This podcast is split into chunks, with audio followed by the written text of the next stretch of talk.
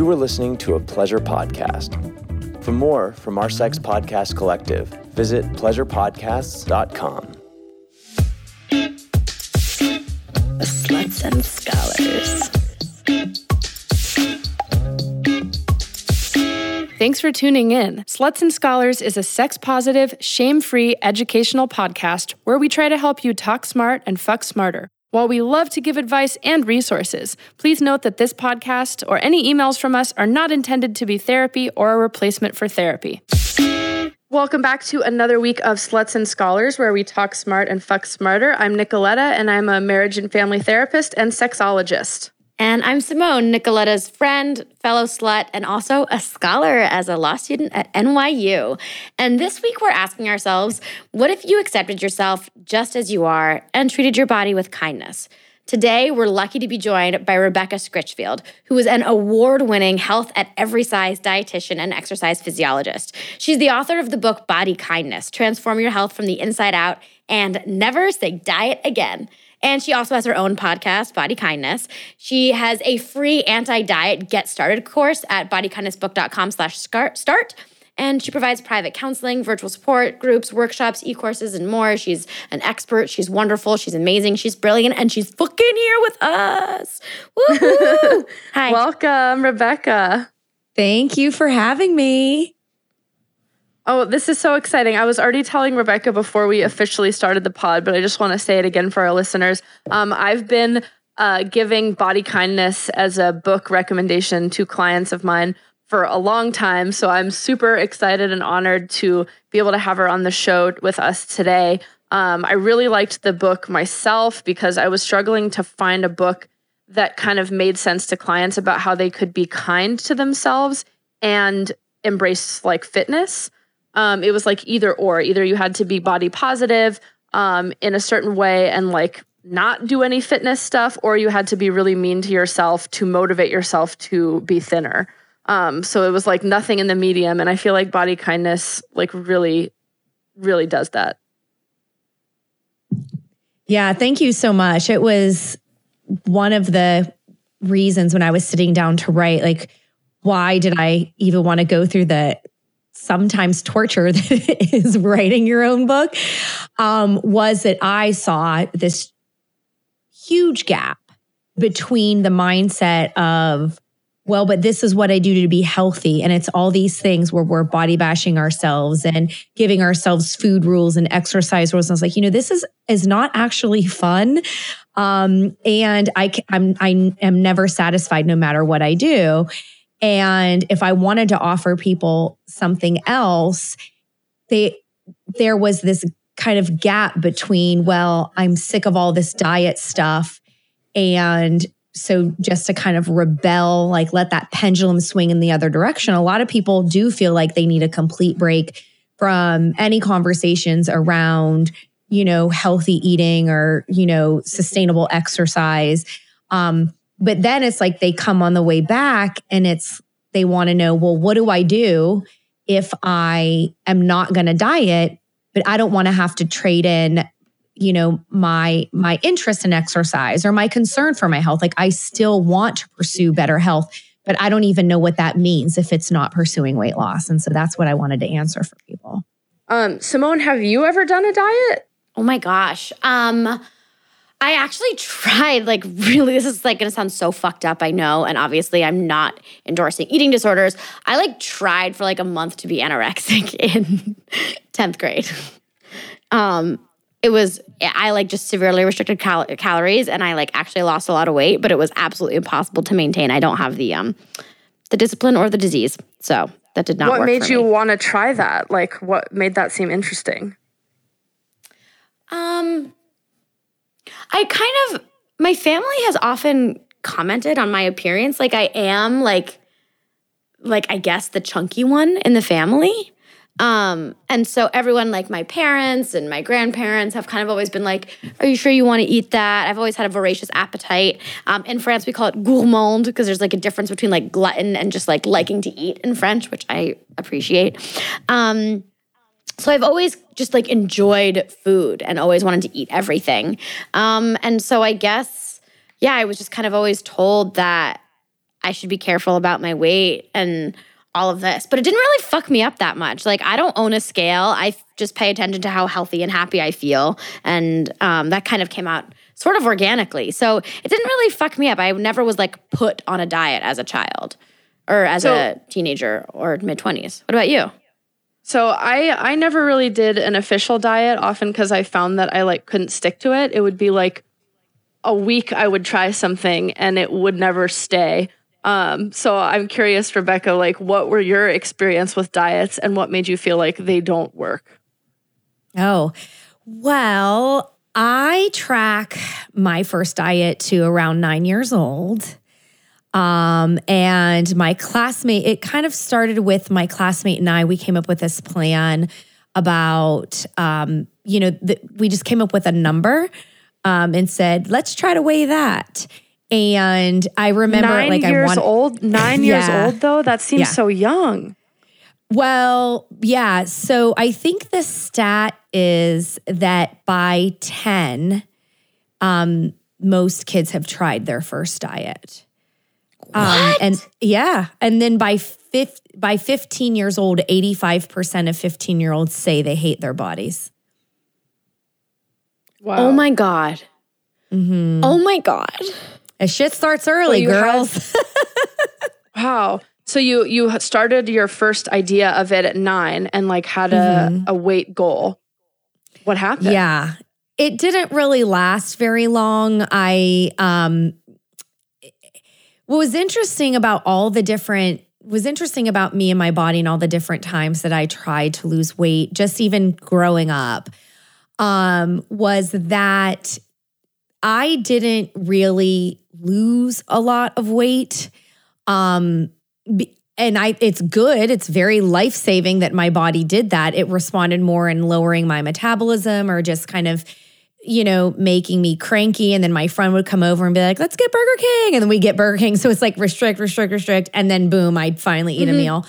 Um, so that might be part of it. it. But what was really interesting and also kind of really messed up at the same time is that peop I'd get congratulated for my behaviors like oh I had so much self-control at the family picnic cookie table or whatever and discipline and you know and so it was kind of like idolize you know like I wish I had your self-control and I wish you know and but in the end I was like alone with my thoughts and I'm thinking, oh my gosh, if they knew that I only had one 50 calorie Hi-C to drink so far today, they probably wouldn't, you know, be saying these positive things. And it also kind of made me feel more attached to the behaviors like, well, you can't let go of them now because you're getting these accolades.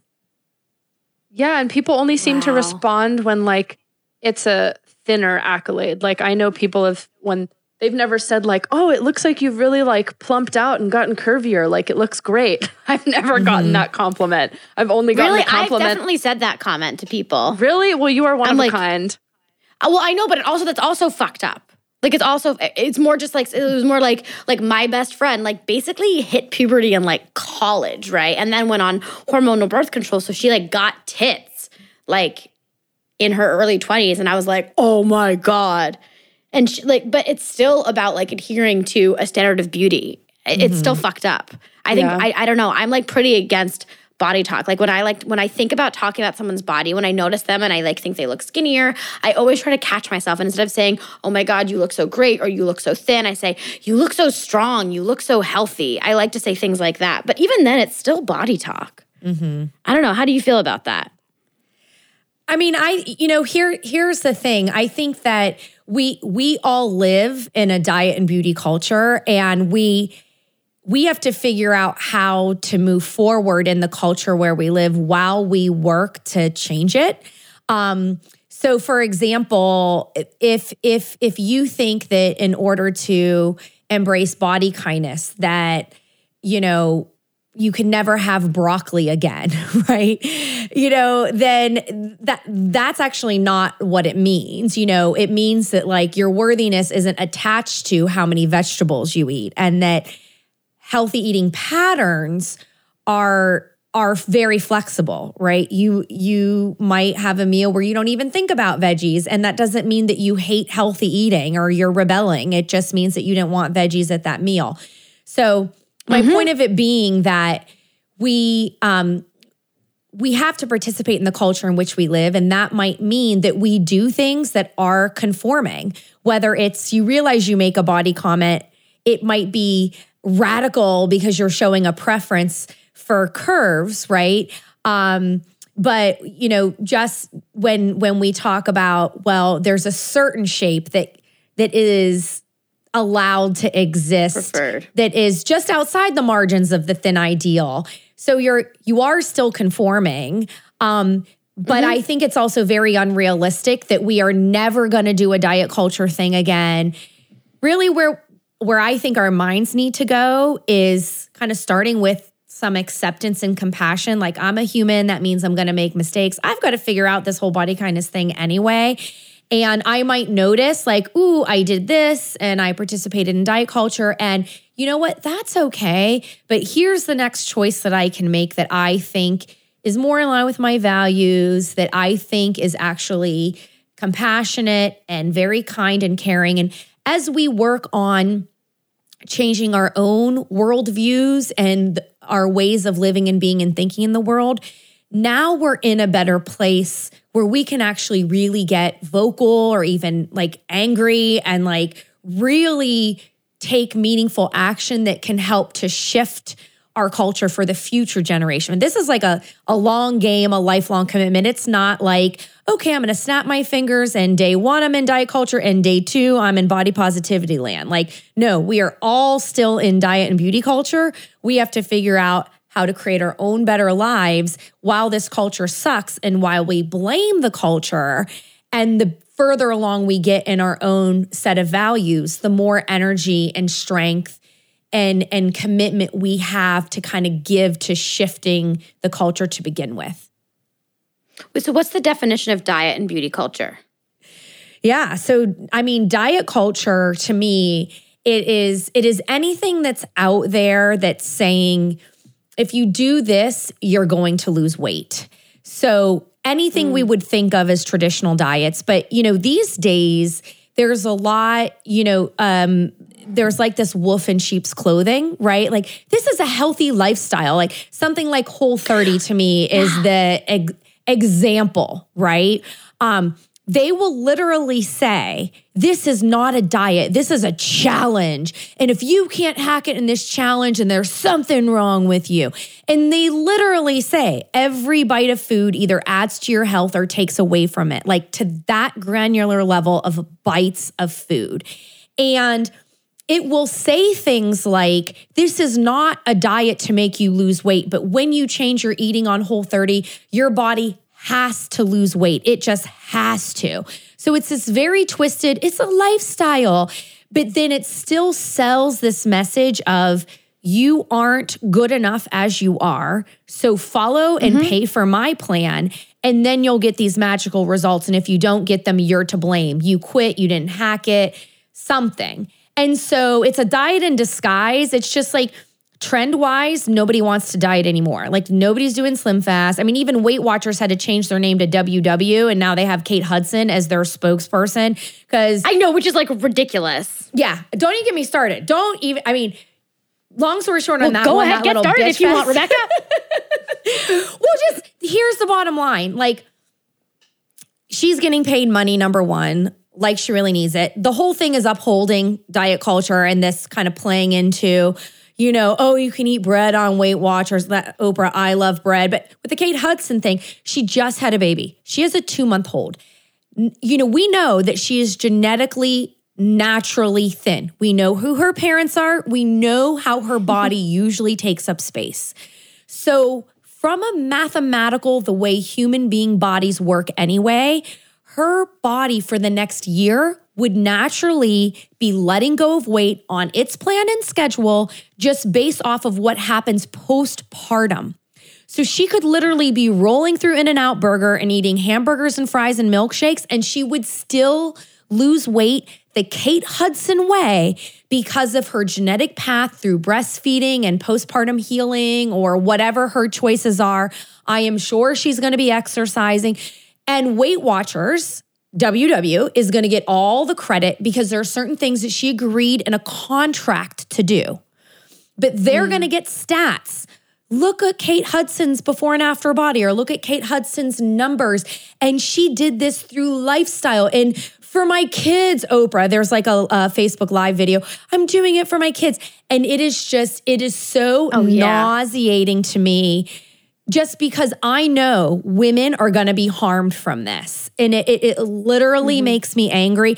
And it makes me angry because there are millions of women who their postpartum experience isn't going to be Kate's through genetics, through financial disparities, from differences in their geography, you know, and they're going to compare and despair. Something's wrong with me. Mm. You know, I failed this and that. You know, and and and WW is one of the most flexible things out there, but it's listed as a technology company. It's a publicly traded business. It's a tech company. They don't care about your health and well being. They want to take money away from you the same way cigarette companies want you to be addicted to smoking. Diet companies want you to be addicted to diets. And when diets are out of um, fashion, they'll change the name. Well, this is lifestyle, this is healthy living you know this is wellness i i i don't even like the word wellness the one word i'll still give love to is well being because well being does encompass mental and physical concern for health.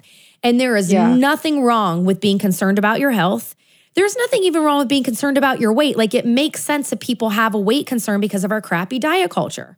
So, okay, back to my definition, right? So, anything that promises you weight loss as a result. So, now you're kind of getting that big picture, right? Like anything that says do this and you'll lose weight and you'll get healthier and happier.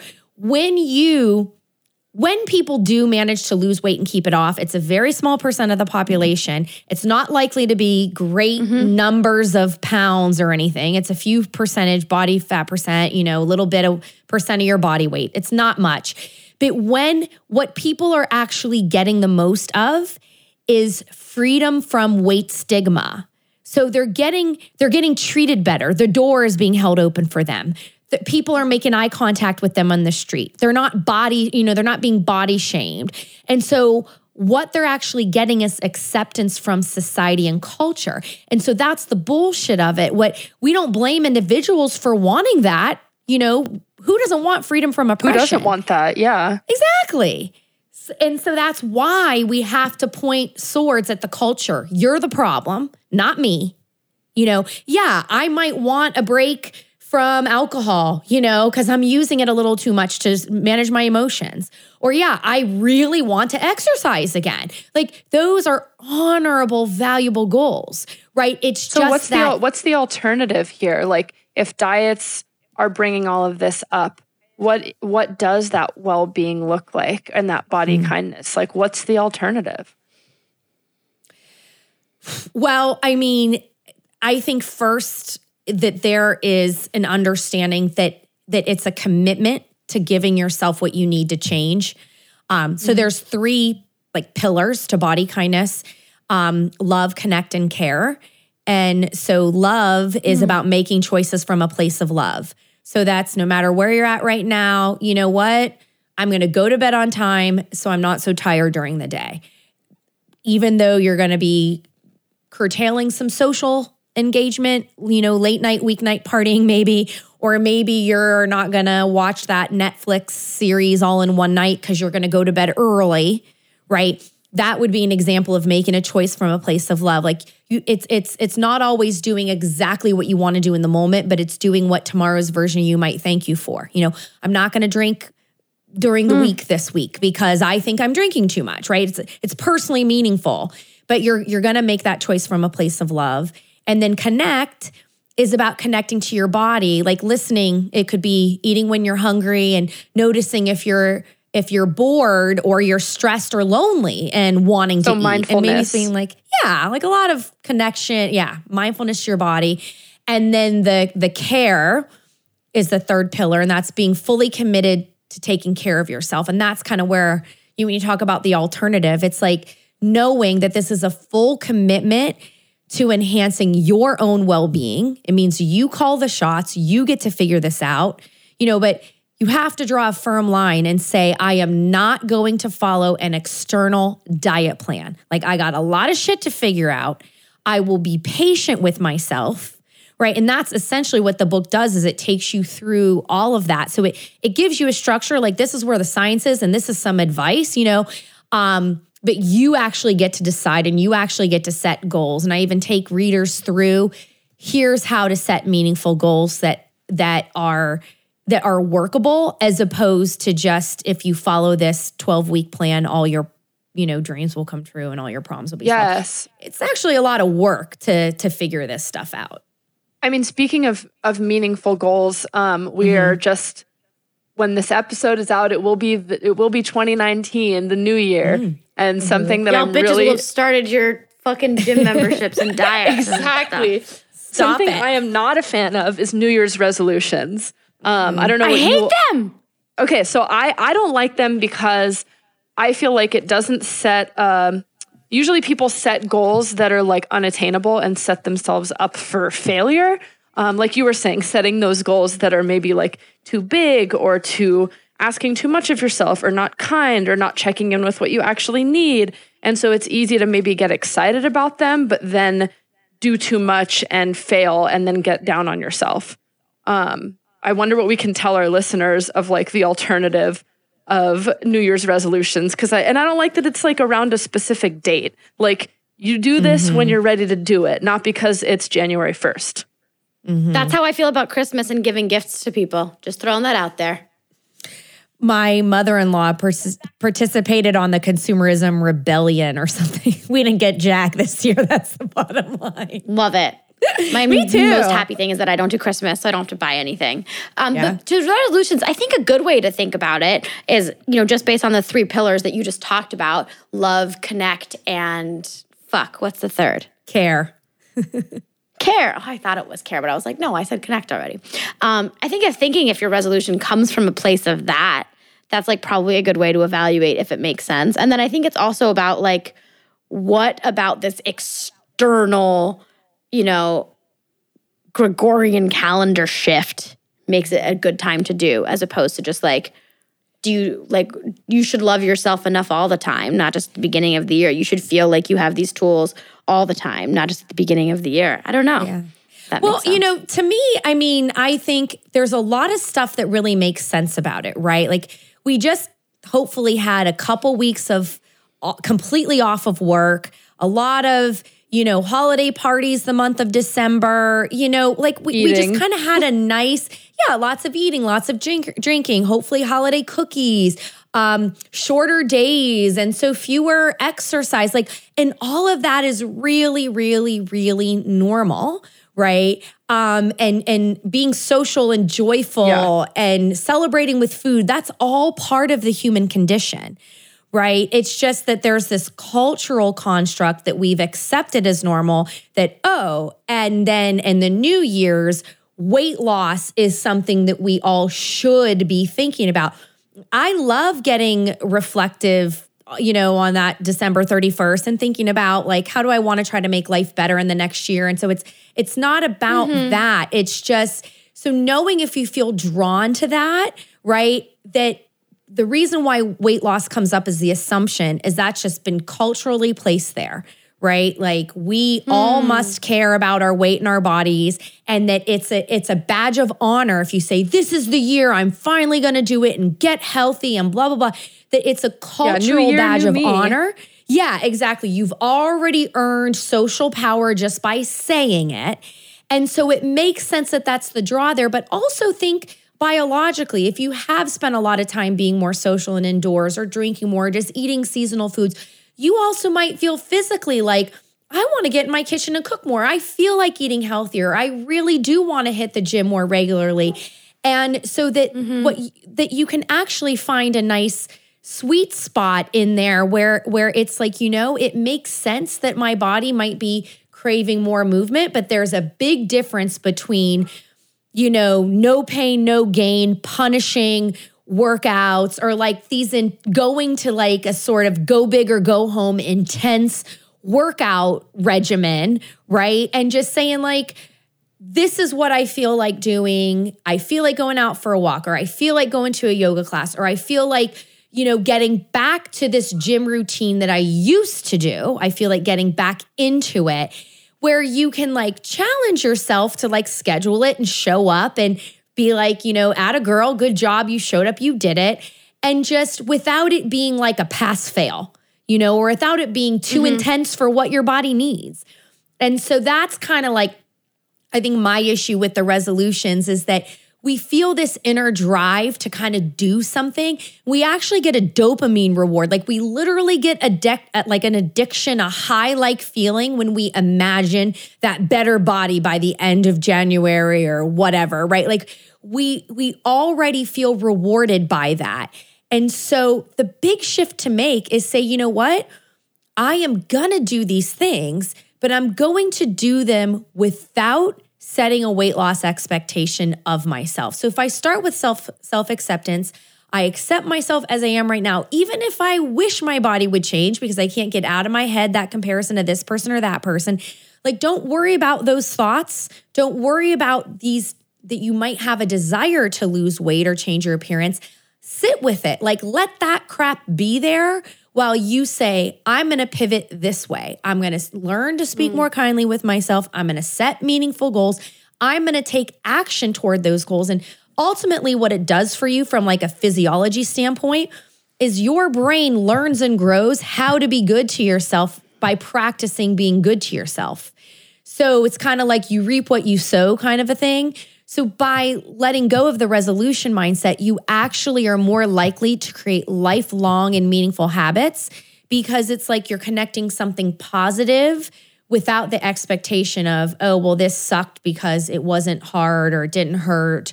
Um, or, you know, you know, oh, I had a cookie, you know, the first week of January. I've already screwed this up. You know, it really kind of takes mm-hmm. shame and judgment out of it. Can I ask you a question about like intuitive eating and like honoring what you think your body wants? Sure. So I just watched that documentary, that sugar film, which is about like how we're all addicted to sugar and mm-hmm. all that jazz, which is like fascinating and like the serious effects it has on our uh, bodies and health. And I haven't like um, sourced it or anything. I haven't mm-hmm. like checked to see how right it is because I literally just watched it on the plane this morning. Um, mm-hmm. But I think it's also, I'm just like wondering, how do you reconcile like honoring what your body wants while also recognizing, and this is like part of this, like the diet culture that we're in, I'm not part of it, but kind of parallel to the diet culture we're in is this like fast food, uh, refined, pro- refined and processed products culture mm-hmm. where we actually have like neurological cravings like mm-hmm. like our brain and body craves these like really unhealthy things. And mm-hmm. so when you're listening to yourself, yes, I crave Taco Bell and hot Cheetos. exactly. Like there was literally a part of the documentary where they just like talked about pouring hot sauce as something literally the same thing as pouring sugar on something and I was like, "Oh my god, Nicoletta puts tapatio on everything." it was really interesting. Yes. That's so true. And so I'm just like wondering how do you how do you like honor what your body wants when what your body wants like maybe fucked from the get-go? Yeah. So there there's a lot of kind of key things I want to say, but so I'm going to try to kind of keep them brief so we can squeeze as many things in as possible. So first of all, like sex the, stuff. Yeah, I know. Get as much of it. Yeah. Um so body kindness embraces intuitive eating. Um, you know, what I want readers to do is whether they read body kindness first and intuitive eating second, like I purposefully, you know, like I went through intuitive eating as my detox from diet culture. I I practice intuitive eating with clients. One of the co-creators read and gave an advanced praise for body kindness. So wholeheartedly, part of the body kindness philosophy is that you learn to practice intuitive eating that has its own separate, evidence based, hundreds of studies. Intuitive eating has been linked to um, better health and well being, regardless of body mass index.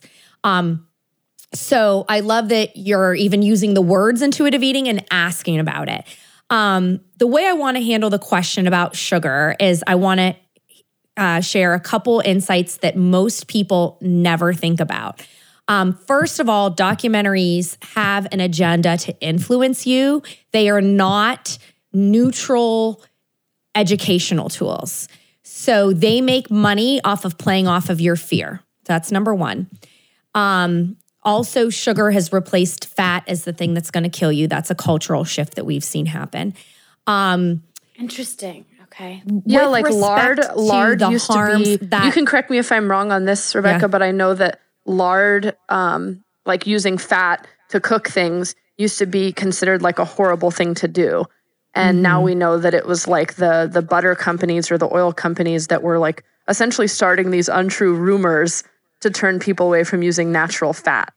That was actually maybe yeah, good for them. Yeah, there's there's a lot of you know uh, we can make it better, and there has been ties right between food companies and re- research and you know how to get approvals. I mean, you see that now with the GMO. You can get see GMO certified free water or whatever. You know, it's things that would never be GMOs can apply to get the GMO label because that label sells, and that has all been throughout history. There's definitely food can be very political, and there's a whole realm of the associations between socioeconomic status and food access, and how the most privileged people can basically afford to be food snobs, but they actually hurt the least privileged people because they don't have the dollars to conform to that, but they're still influenced by the same media and marketing that the rich people are. So there's a lot of twisted shit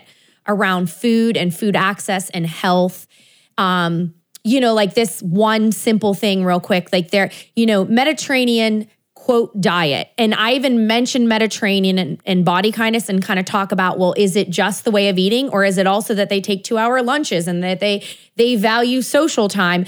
Um, but because it has been a way of eating that has been shown, you know, to be helpful in extending life and, you know, kind of helping to improve life, but it's not focused on cutting calories or weight loss or anything. But what mm-hmm. was interesting is there was a study that came out that showed, yeah, it is helpful up to a certain socioeconomic status. So basically, if you were at a certain part, you know, at, like at a certain part at risk for poverty, doesn't matter how much freaking salmon and walnuts you eat, you're still a major health risk. Likely because you have job insecurity, financial insecurity, lack of health insurance, you know, just all these other things. That's like, it's not going to be the food that you eat. Like, it's a social justice issue. Like, we have to fix these social justice problems if we really care about health. So, Yeah. anyway, sidebar, that's the crap they don't talk about in the documentary. You know, so there's a whole elitism around it. But what I was what I There did want to hit for you guys for sure to understand with respect to intuitive eating versus sugar, we're all addicted to sugar, right?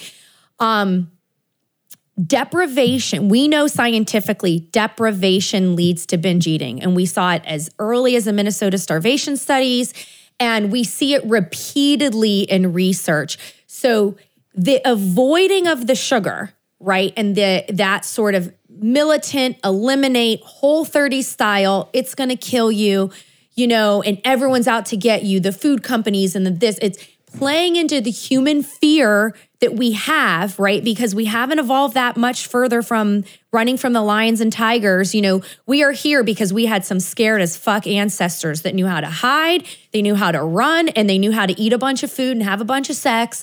And like, we still have that in our brains, right? Oh my God. And Yes, so- story of that's my how I, life. That's how a lot of us live our lives.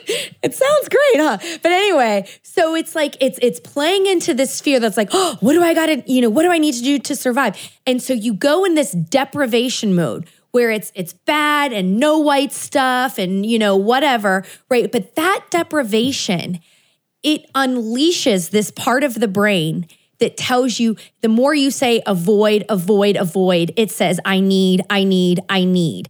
And you can only hold on so long from that deprivation. The next thing that's going to happen is you will binge, and it is a survival mechanism. So when it talks about, oh, this sugar is the toxin and the poison and the this and that, and this is what it does in your body and everything like that, it when it's selling, so don't eat this stuff, it's actually perpetuating weight cycling and binge eating. So I am a nutritionist. I'm not out there saying guzzle soda by the two gallon jug or whatever, right?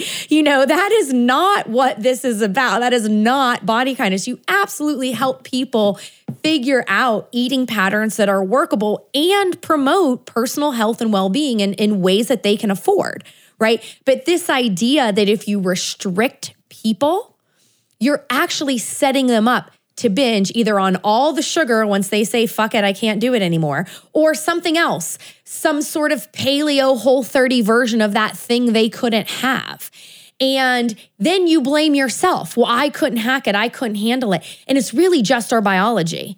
So when you ask this question about, well, how do you reconcile intuitive eating and really eating what you want? The number one thing is never, never, never diet again. You've got to let yourself eat this stuff right? And everybody is going to take a very individual approach. I've had clients who've said, Rebecca, if I meal plan with you, I'm it feels like a diet and I'm going to go rebel against it. So we would need to take some weeks of just no meal planning. We talk about other self-care things, but we wouldn't talk about food. And because that person just sort of needed like let me do whatever I want, you know? And and part of intuitive eating is about honoring your health with gentle nutrition but they give it as the last principle because if you do honor your health with nutrition and you're in diet land, guess what? You're doing whole 30 again. I, I, think what you're saying makes total sense, but I'm also thinking about all the people in my life that struggle with eating disorders and have eating mm-hmm. disorders and how like their dream way of eating is like very bad, both in terms of deprivation and in terms of binging. And mm-hmm. so like how like is that like a separate category? And if you know you're a person with an eating disorder then um this kind of method doesn't work for you or like i, I don't know. I just don't want to yeah. encourage like the people i love in my life who identify as overeaters um and who like feel like they can't control themselves around food or can only control themselves. Like how do they take what you're saying into account? Yeah. So when, I, when I, when I, I hear it it's it's not so much like it's not just about the food um, and the mm-hmm. eating disorder because you're i hear you saying that it's like well it's overall body health and wellness and that includes like mind body spirit and so if you are on this yeah. journey you're also considering the socio-political factors you're also considering the emotional health you're also considering uh, the way that you know culture and and everything is impacting you and so if you're mm-hmm. being connected and aware and mindful of that and the decisions um, that that's intuitive eating. It's not just like my body is saying this, so I'm going to do it. Yeah, and and mm. it's it is also that you know it, healing from an eating disorder is an individual process and journey. So we we know that um, eating disorders, by and large, start out as diets. So again, if we could do more to stop diet culture from thriving and making billions of dollars a year, we are working to eradicate eating disorders, right?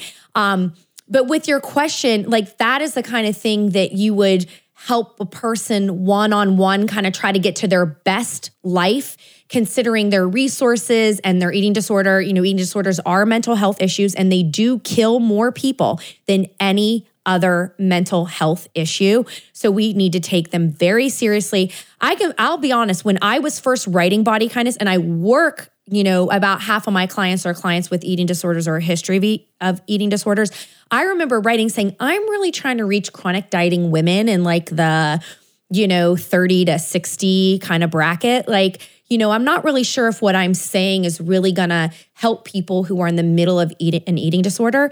And I actually get so many emails from treatment centers, from people in recovery. I mean, I've seen people just publicly share on Instagram that body kindness was actually the latch that kind of helped them do non-eating disorder behaviors because they felt like that they could kind of envision that there was a view of health that wasn't um, that wasn't about control anymore that was about kind of preferences and experience and things. And and even clients with significant trauma histories have said like I've literally read the book 5 times and each time have gone have had just a different thing happening in my life with my eating disorder recovery and my trauma and there was something else I've been able to glean out of it you know?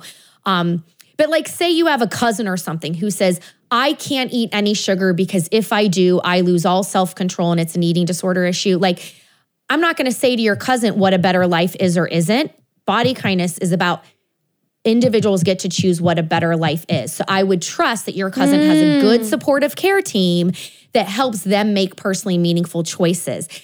But I would say that science shows that that restriction is eventually going to lead to some sort of fallout. So is it is it really what that person has found the farthest they could get in their recovery is no sugar whatsoever or is that where they're at at a point on their journey and their care team is helping them figure things out? I don't know if that makes sense, but yeah, the struggle that I've had with with clients with that is how to convince folks to kind of that this works and to stick with it. Um, because it seems like even though like if we look at the longevity of diets or yo-yo dieting and, and or mm-hmm. binging mm-hmm. or purging or things like that that maybe those work in the short term um, like you see a difference faster if you take a diet pill or if you you know limit yourself or if you mm-hmm. throw up that you see it faster but it doesn't work long term um, so i guess i wonder how we convince folks to to stick it out and to know that this may help long term and help it be long lasting and increase the the longevity of this different kind of way of being. Mm-hmm. Well, I think that that's what it is. It it is a different kind of way of being, and if someone's at that, I'm just getting started, and I feel pretty hopeless that this is going to work for me, or that I would ever be happy or with my appearance. Um, what I would say to them is, I would say it's okay, and I would say it is okay to be right there, right now. And I would ask them to stop and think that if anything that they've ever done was going to work for them. You know, because people go back, oh, but back when I did Weight Watchers like four years ago, right before my wedding, that worked. But it didn't because you're here now, right? And so it's like, if you can go back and you know that none of that stuff worked long term, and then stop and think about, like, don't even think about yourself for a minute. Like, think about somebody you really care deeply about. This could be a best friend. This could be like a niece or nephew, even. Like, this could even be your own child, right? You just think about that person and say, if I were to give that person love and compassion about being good to yourself, right? Would I say, here you go, do whole 30? You know, would I say, let's do Weight Watchers? You know, you're going to know right away, oh, hell no, I wouldn't do this, I wouldn't do that, I wouldn't do that.